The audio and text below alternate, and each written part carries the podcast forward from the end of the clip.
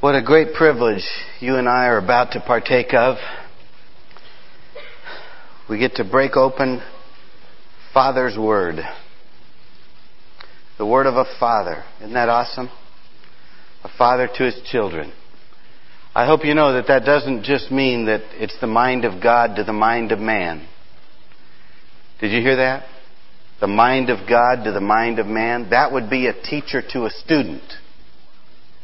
But this is the father to a child, which means it's ju- not just the mind of God to the mind of man, but it's the heart of a father to the heart of his children.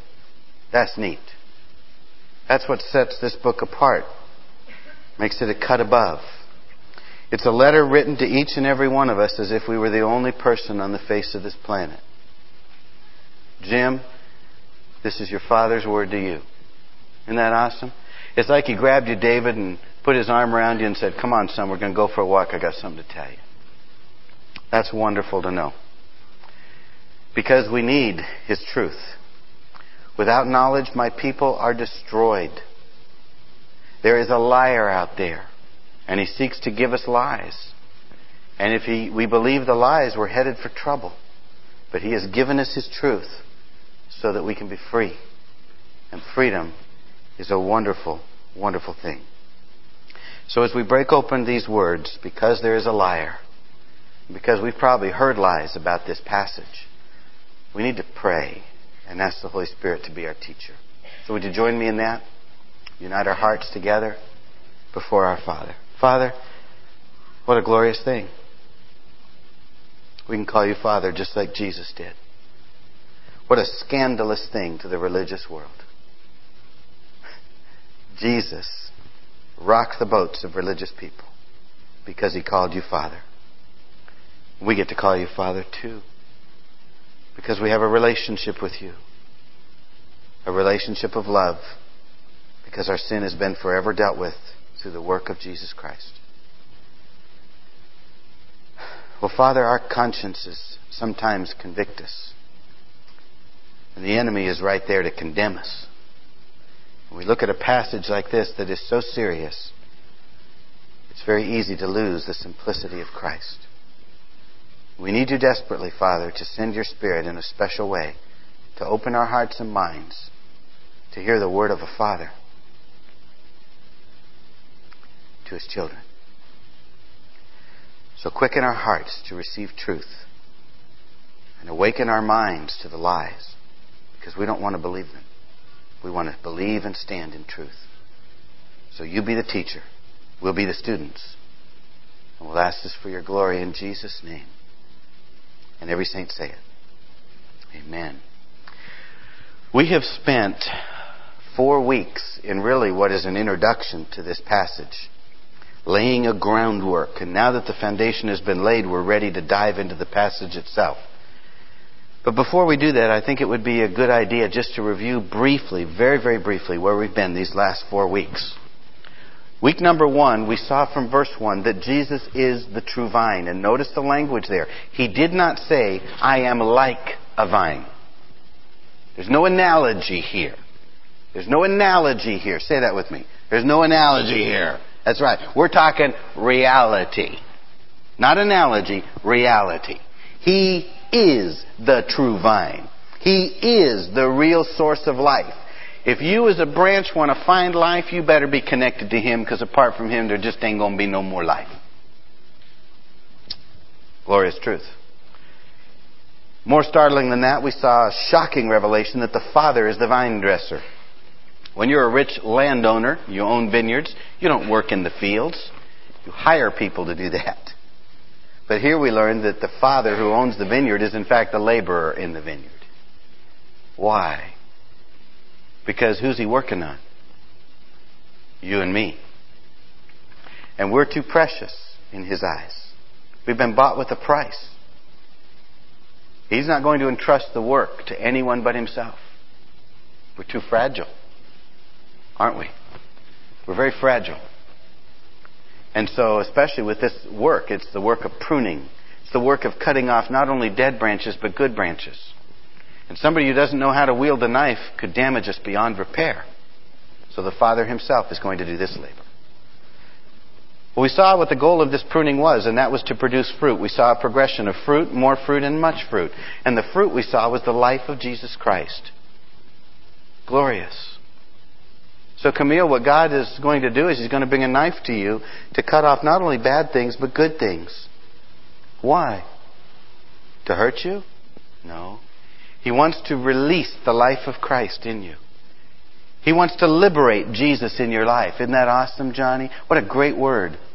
He wants to liberate Jesus. The day you embrace Jesus Christ, Amy, Jesus Christ came to live inside of you. But there's a lot of flesh there that dams up the rivers of living water. I don't think I'm just mean that for just you, right? The rest of us that applies to too, right? There's a lot of flesh that dams up the flow of life. And so he's going to prune us to release the life of Christ to liberate Jesus. Glorious truth. And that's going to happen by abiding in Christ. And we saw last time that that means to maintain an intimate love connection with Him. Now, before we read verses 2 through 9, what I want to do here is put forth to you that this is in essence a parable. And whenever you have a parable, you have one central truth. We said that when we began this study. You don't go off into all these rabbit tails, trails. You stick with the main central truth. And what is the main central truth? It's found in a twofold aspect. One, the purpose of this parable is to illustrate that you and I as Christians are to be fruity people. Right? Look around the room, I'd say we're doing a pretty good job of that. We are to be fruity people. And it also tells us how to do it. The process, and that is abide. So the purpose is to produce the fruit of Christ in our lives. And the process is by abiding in Christ. You and I must keep that as the central issue in this passage as we walk through it. Don't diverge from that. You want to understand that? What's the purpose? Fruit. What's the process? Abide. Don't veer from that. If you won't veer from that, you got no trouble with this passage. You veer from it, you're in dangerous waters. Make sense? All right, let's read it together. I am the true vine. My Father is the vine dresser. This is so important. We're talking just hours until Jesus is arrested. Not much time left to talk. So this is serious. I am the true vine, the real source of life. My Father is the vine dresser. Now, every branch in me that bears not fruit, He takes away. And every branch that bears fruit, He purges it, prunes it, that it may bring forth more fruit. Now, you are clean through the word which I have spoken unto you. Abide in me, and I in you. As the branch cannot bear fruit of itself except it abide in the vine, no more can you except you abide in me. I am the vine. You are the branches. He that abides in me and I in him, the same brings forth much fruit. For without me you can do nothing. But if a man abide not in me, he is cast forth as a branch, is withered. Men gather them and cast them into the fire, and they are burned. Sobering words. If you abide in me and my words abide in you, you shall ask what you will and it shall be done unto you. And this is my Father glorified, that you bear much fruit. So shall you be my disciples. As the Father hath loved me, so I have loved you. Continue in my love. If you keep my commandments, you shall abide in my love, even as I kept my Father's commandments and abide in his love. These things have I spoken unto you, that my joy might remain in you, and that your joy might be made full. Now, notice right off the bat here that there are two groups of people here. There's a contrast. There is a group that bears fruit, there is a group that does not bear fruit. The group that bears fruit, Jesus says of them that they are cleansed. The group that does not bear fruit, Jesus says they are going to be cast off, gathered up, thrown into the fire, and burned. You all with me? So we got branches that bear fruit, branches that don't bear fruit. Branches that are cleansed, branches that are burned up. The problem comes in from verse 5, where he says, You are the branches. I am the vine. You are the branches. Who was he talking to? There's only 11 apostles there. Nobody else is there. So who's he talking to? Christians. The problem comes in, though. Christians are going to be taken away. Christians are going to be burned. How are we to explain this passage, my friends? We have some trouble. Well, what I want to do is I want to present to you today two opposing views, and we'll walk through the pros and cons of each of them and see what Jesus is here talking about. The first group, the first view we'd put forth is that these are Christians who lose their salvation. These are branches that were connected to the vine, but now they are going to be removed from the vine and burned, cast aside, judged, punished. Is there any support for this view in the context itself? Well, certainly there is. If you look at verse 2, every branch in me that bears not fruit, he takes away. And it appears that the taking away, if you look at verse 6, is, is so that they can then wither and be thrown into the fire. And so in support, they are connected, but now they're disconnected. Do y'all see that? They are connected branches that are then now disconnected. And that would appear to say that these are people that have had salvation but now lose it. Any other support? Well, our number one view of interpreting the Bible is always what? Always what? Context. And in the context, fresh in their minds is a person named Judas. And if you look at verse 3, you are clean. That's the exact same words that Jesus used in John chapter 13 earlier in the night when Judas was there and he said, You are clean already, but not all of you. And we saw that was a reference to Judas. And so, right in the context, we have a person who was in the fold of the 12 apostles who got removed. And so people have said, well, obviously what's happening here is these are branches that were saved, but they lost their salvation.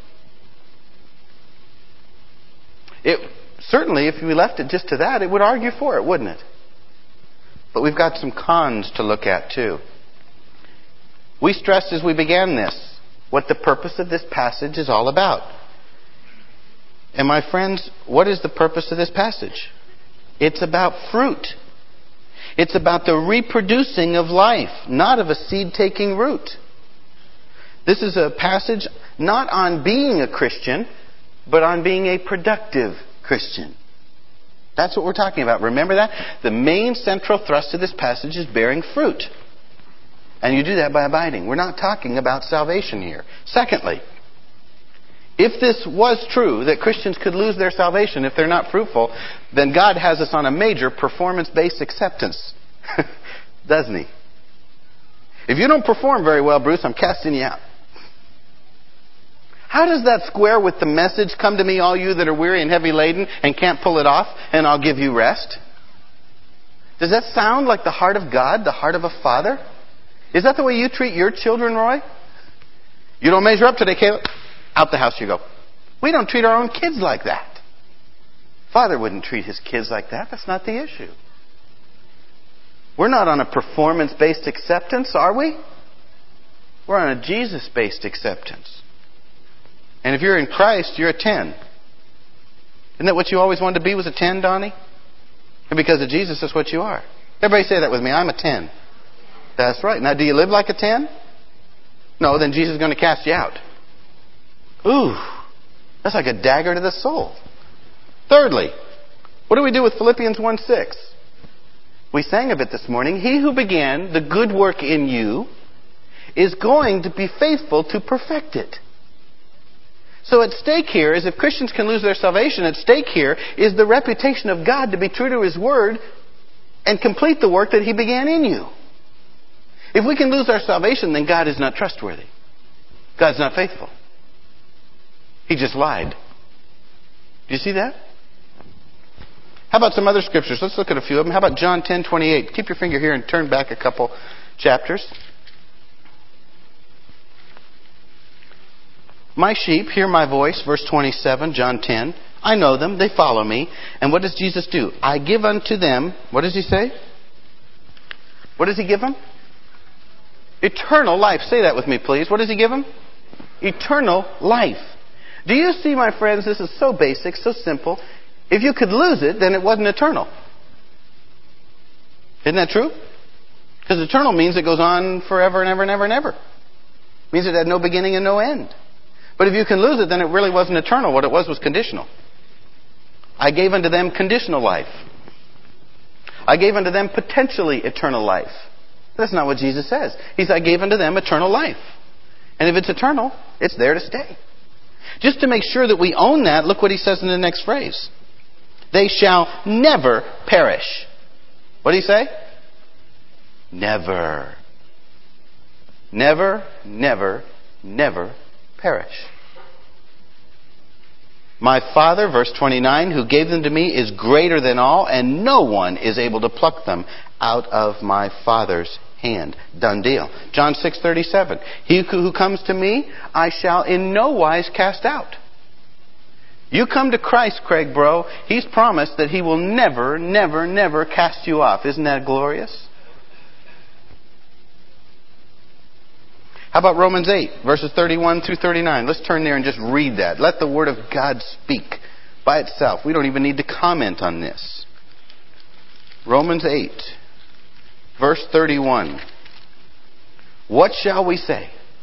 If God be for us, who can be against us? He that spared not his son, his own son, but delivered him up for us all, how shall we not with him also, how shall he not with him freely give us all things? What can we say then? What shall lay anything to the charge of God's elect? Shall God that justifies? If God has justified you, is He going to say anything against you to make you damned? Of course not. Who is He that condemns? Shall Christ that died, yea, rather that is risen again, who is even at the right hand of God, who also makes intercession for you? What can separate us from the love of Christ? Shall tribulation, distress, persecution, famine, nakedness, peril, sword?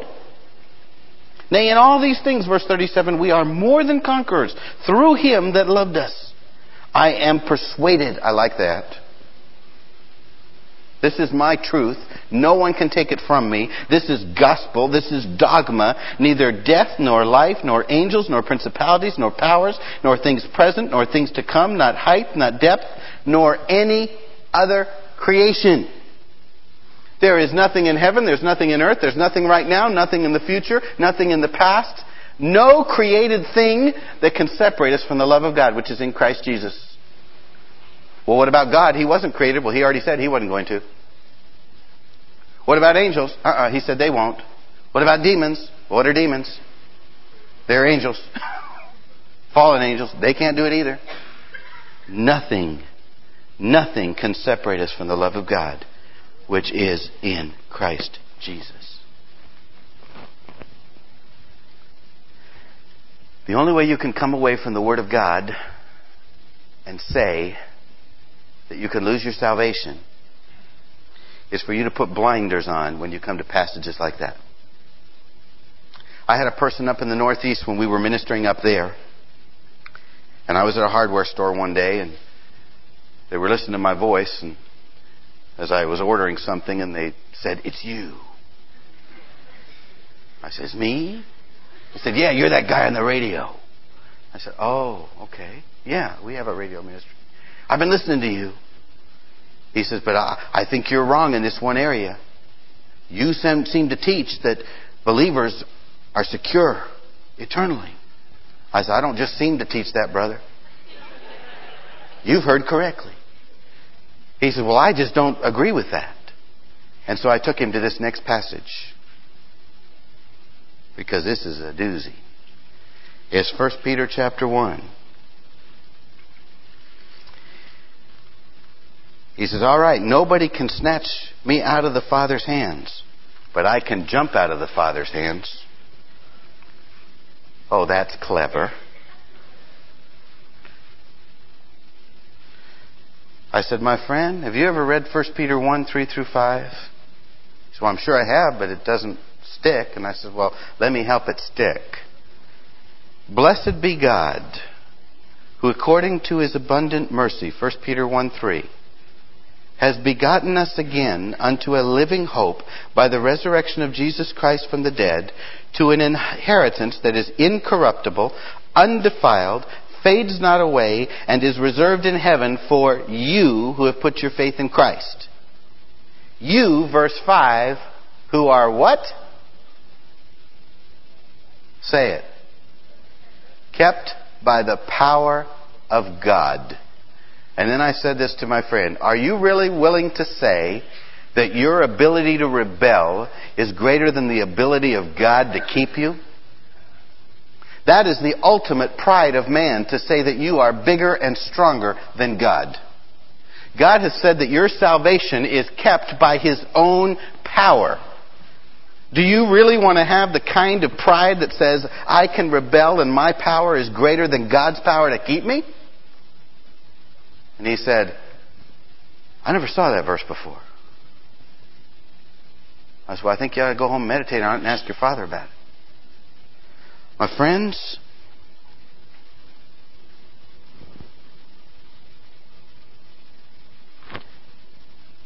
the vines that are here are connected, these branches are connected to the vine.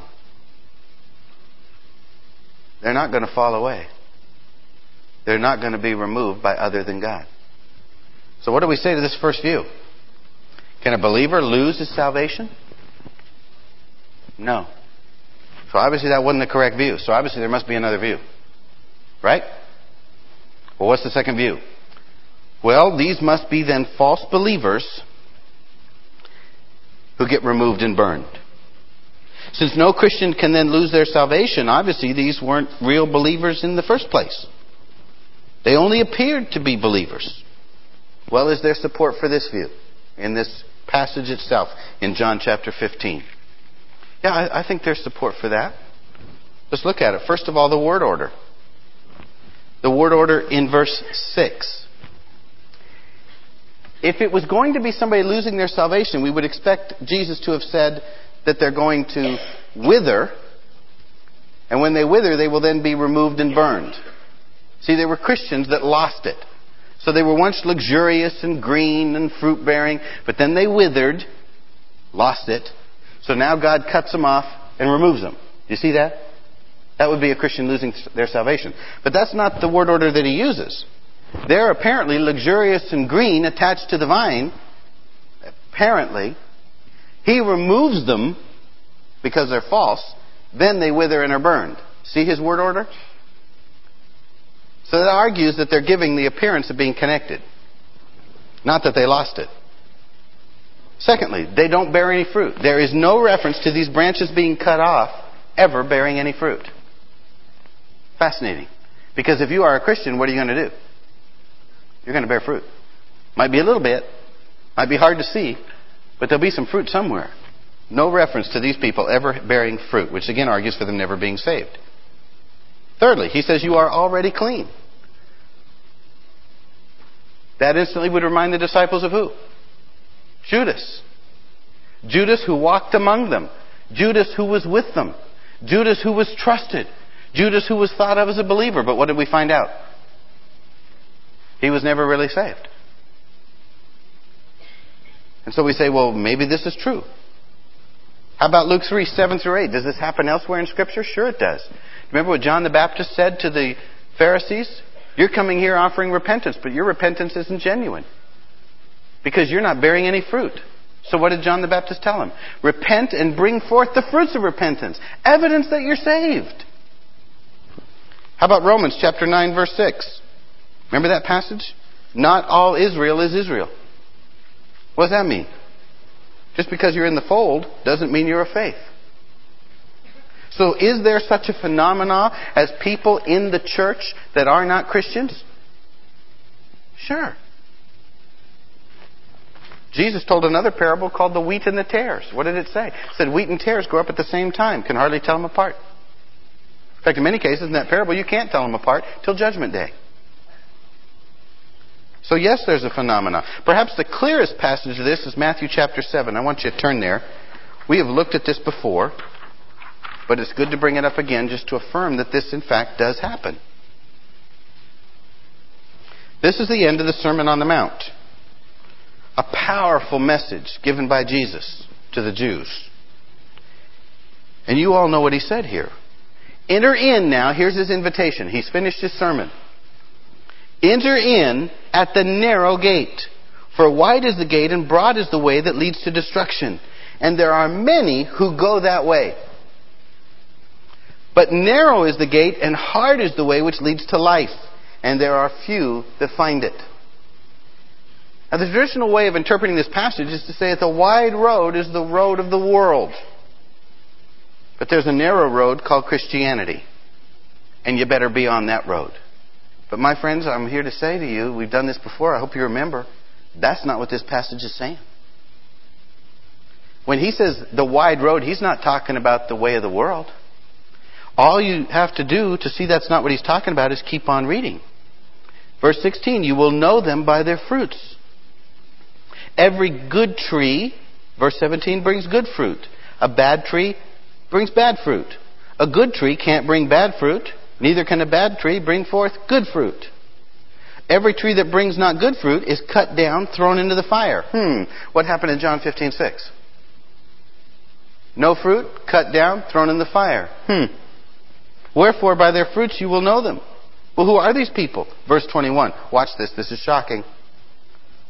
Not everyone who says to me, Lord, Lord, shall enter into the kingdom of heaven, but he that doeth the will of my Father. What name are they saying on this wide road? Lord, Lord. Whose name is that? Who are they talking to? He says, Many will say to me. So who's talking? Jesus. What is the name on their lips? Jesus. My friends, he's not talking about the, the wide road being the road of the world. He's talking about the wide road being the road of professing Christendom, a road that's marked heaven that does not get there. Read on. Many will say to me in that day, Lord, Lord, have we not prophesied in your name, in your name cast out demons, in your name done many wonderful works? But what does Jesus say to them? I profess unto them, I never knew you. My friends, I hope you see this. The truth of this is that there are not two roads. A wide road marked Christianity, excuse me, a wide road marked the world and a narrow road marked Christianity. There are in fact three roads a very narrow road called genuine Christianity that's marked heaven and gets there. But there is a wider road called the road of professing Christians who say, Lord, Lord. It's marked heaven, but it doesn't get there. These are false believers. That means that there's even a wider road marked the world, those who don't even mention the name Lord, Lord. In other words, what is this passage teaching us? There are very few people that really get into the kingdom. A very narrow road called life. And it's a hard road. Why? Because it is so very hard to deny yourself. It is so very hard to say, I can offer nothing to God of any value. I must humble myself and become a receiver instead of an achiever. The message of the cross stings the pride of man. So it is a very narrow road marked Christianity. There is a wide road marked Christianity that's not going to get there. False believers. Which means there's an even wider road of the world. Very few people that really get saved. But that's not the issue for us. The issue for us is to say, is there such a thing as professing Christians who were never really connected who don't get to heaven? Is there such a thing? Obviously there is. We just saw it in Matthew chapter 7. So this then, view number two, must be the view of John 15, right? We've got these branches. They're connected. They get, they only appeared to be connected and they get cut off. So it's view number two, right?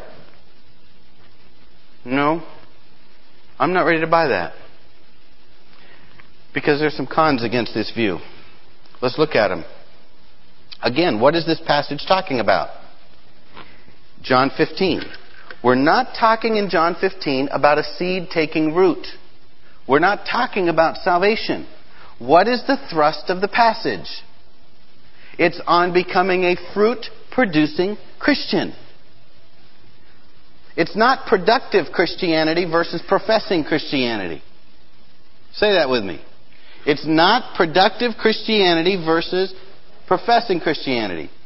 It's not productive, it is productive Christianity versus non productive Christianity. It's about branches that are either bearing fruit or not bearing fruit. We're not talking salvation here. We're talking fruit. Secondly, who is Jesus addressing? He's addressing the eleven. And none of those eleven apostles was ever a branch that was cut off and thrown into the fire. You say, well, there's Judas. Well, my friends, if there is such a thing, is that the thing he's addressing here? False believers? Wouldn't it have been better to have Judas there? Then he could say, You twelve are the branches. But if you don't bear fruit, then you will be cut off and you will be set aside and burned. Now that would have made sense then, because Judas wouldn't be, would have been one of them. But Jesus waits until Judas is gone. Then he says to the eleven faithful, You are the branches, and you must abide in me, or you're going to get cut off and burned. Do you see that? It doesn't make sense to wait until Judas is gone. Because then he's talking about salvation. And that's not what he's talking about. He's talking about fruit in the life of a Christian. Thirdly, we need another overhead. The meaning of the word meno, or abide. The word does not mean believe or faith. Faith is the normal word used in the New Testament. If Jesus was talking about salvation, wouldn't it have been better to say this? If you don't pisteuo, believe in me, if you don't continue to believe in me, you're going to get cut off and burned. That would have been the thing to say. Then he would have been talking about salvation. But that's not what he does. He says, if you meno, abide in me, stay intimately connected to me, then you'll bear fruit. But if you don't meno, Stay intimately connected. Then you're going to be cut off and burned. Do you see that? Stay put. Incidentally, the word first in 1 John 3:24 when he says abide, guess what it's a synonym for? Obey. So if you abide, you obey. Do you see why we're not talking about salvation? Let me ask you a question. Put it this way. If somebody came to us and said, What must I do to be saved? What's the answer? What? Believe on the Lord Jesus Christ and you shall be saved. Does he say, do we, is our answer, obey him and then you'll be saved? No. That's why he used the word meno. Fourthly, when you and I look and try to understand some difficult passages when Jesus says something, listen, I know this is different today, but we got to do this. We got to correct the error. If we don't correct error, we're going to believe error. If we believe error, we're going to be bound. Does that make sense? When you and I look at tough passages, many, many times it's not enough just to look at what Jesus said. We also need to look at what he did not say. Does that make sense? Watch this. Jesus did not say, every branch that bears not fruit. That's not what he said.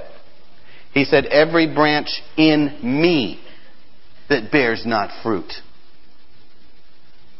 In me. What's that imply? Implies they were connected. We're not talking about people that just appeared to be connected. He says, every branch in me, every branch that's connected and bears not fruit. Look at it further. He's obviously not talking about false believers. He did not say every branch that appears to be in me. He did not say every branch that professes to be in me. He said every branch in me. That word is found 16 times in the Gospel of John, and every single time it implies intimate connection to Him. So we are obviously not talking about people that are false believers. We're not talking about people that just appeared to be connected. We're talking in this passage about people that are actually intimately connected to the Lord Jesus Christ. In other words, we're talking about believers. Make sense? And this to me is the, the catcher. He says to these branches, You are already clean. Can he say that to an unbeliever? No. So obviously he's not talking about people that are just professing Christians. Otherwise he would say to them, you think you're clean, but you're not. But he says to them, you are clean. You've put faith in me. You are connected to me. You are therefore saved. If you're clean, you're saved. And if you're saved, you can't be lost. And this one is the biggest one of all, right here. This parable occurs in the now. Say, what do you mean by that? When does the fruit bearing take place? When is it supposed to take place? Right now. We're supposed to abide, and as we abide, what happens in our lives? Fruit. Interesting. When is the cutting off of the branches and when are they burned? When? In this parable, when? It happens right now. It's either or. You abide in me, Donnie, and you'll bear much fruit. He does not say if you don't abide, one day in the future, you're going to get separated and burned. It's not what he's saying. He says you abide right now and you bear fruit. If you don't abide right now, you're going to get cut off.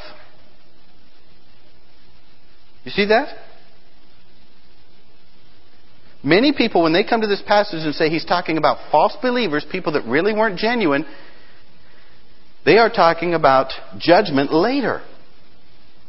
In fact, that's what the wheat and tares judgment is all about. What's going to happen in the end of the age?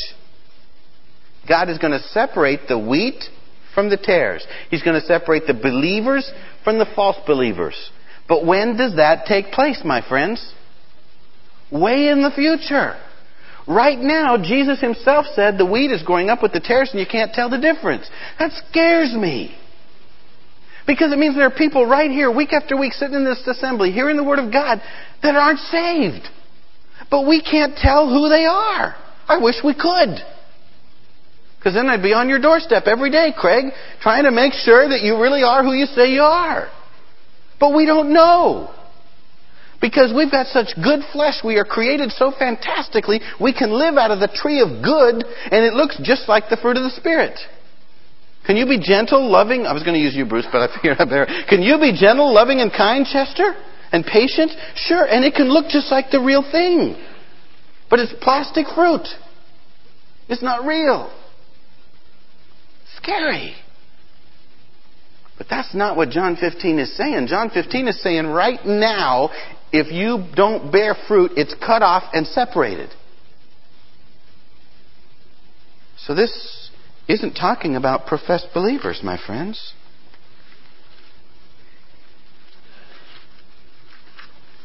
So, what do we say then? We were given two views today. One was obviously he's talking about believers losing their salvation. But what did we say to that? No, it's an impossibility. A believer can't lose his salvation. Well, then obviously it must be this that they were false believers and they were removed. But that's not allowable in the passage. They're intimately connected people that Jesus says are clean. What are we going to do? Don't inquiring minds want to know? There must be a view three. And view th- three says they're believers. They are genuine believers. Well, then what does it mean that he's going to cut them off and separate them and burn them? If they're not going to lose their salvation, what's he talking about? Well, I'll tell you what, inquiring minds are going to have to come back next week.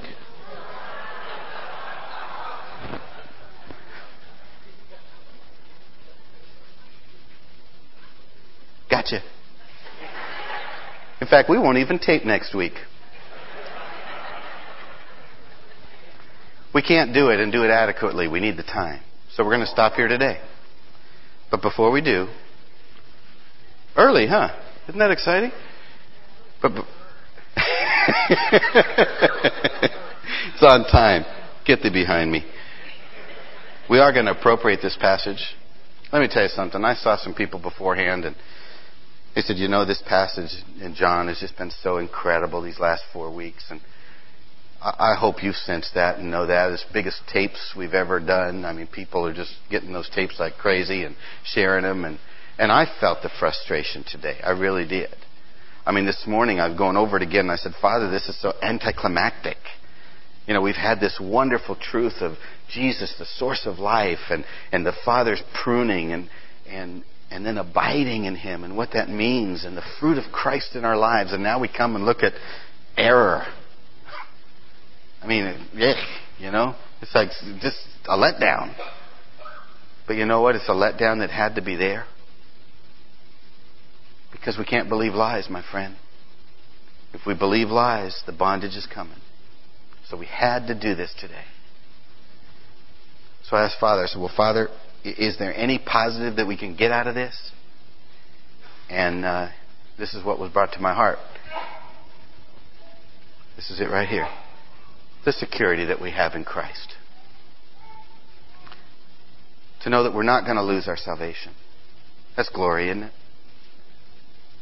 And the glory of not having to worry of a false profession, where maybe I'm not really what I think I am.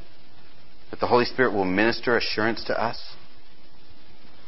And so I said, Well, Father, what can we take with us? And I have to steal this from the brother I went to hear last week in Denver.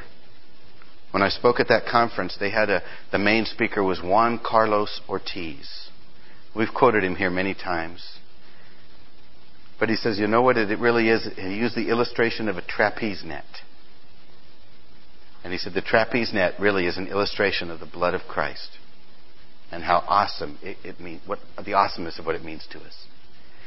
And in these two ways. He was talking to a trapeze wire guy, and this is what he said to him. He said, If there was no net, we would be incredibly self conscious up there on that high wire. Isn't that true? I mean, you'd be up on that wire going, Don't fall, don't fall, don't fall. Whoa, whoa. And constantly, who would you be looking at? Yourself. He said, But knowing that net is there, it just brings such a tremendous sense of security. Isn't that the glorious message of the gospel? The blood of Jesus Christ has cleansed us once and for all for all sin. We are secure. We are loved. We are accepted. We don't have to worry about falling and going splat. We can get our eyes off of ourselves. I might sin today. I might sin today. oh, I might, I might fail. We're so busy looking at ourselves, we don't see Jesus. Isn't that exciting? What a glorious truth. But then the trapeze artist said this. Not only does it keep us from self-consciousness, it actually helps us improve. See, people say the eternal security of the believer makes us just wallow in, in mediocrity. I can go do whatever I want and I'm forgiven. See, no, that's not what it does at all. It's a tremendous motivator. The trapeze artist said, since there's a net there and we're safe, man, we can bust out and try all kinds of neat things. But if that net weren't there, we'd never improve. We'd just rest in the simple things. See?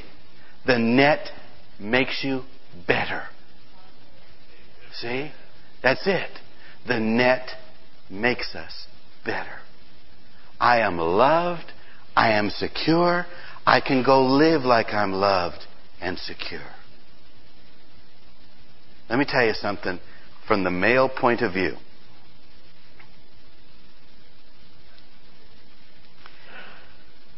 Guys, when we were growing up in high school, junior high, you ever remember something like this happening? You went away for summer and you came back, and all of a sudden there was this girl there.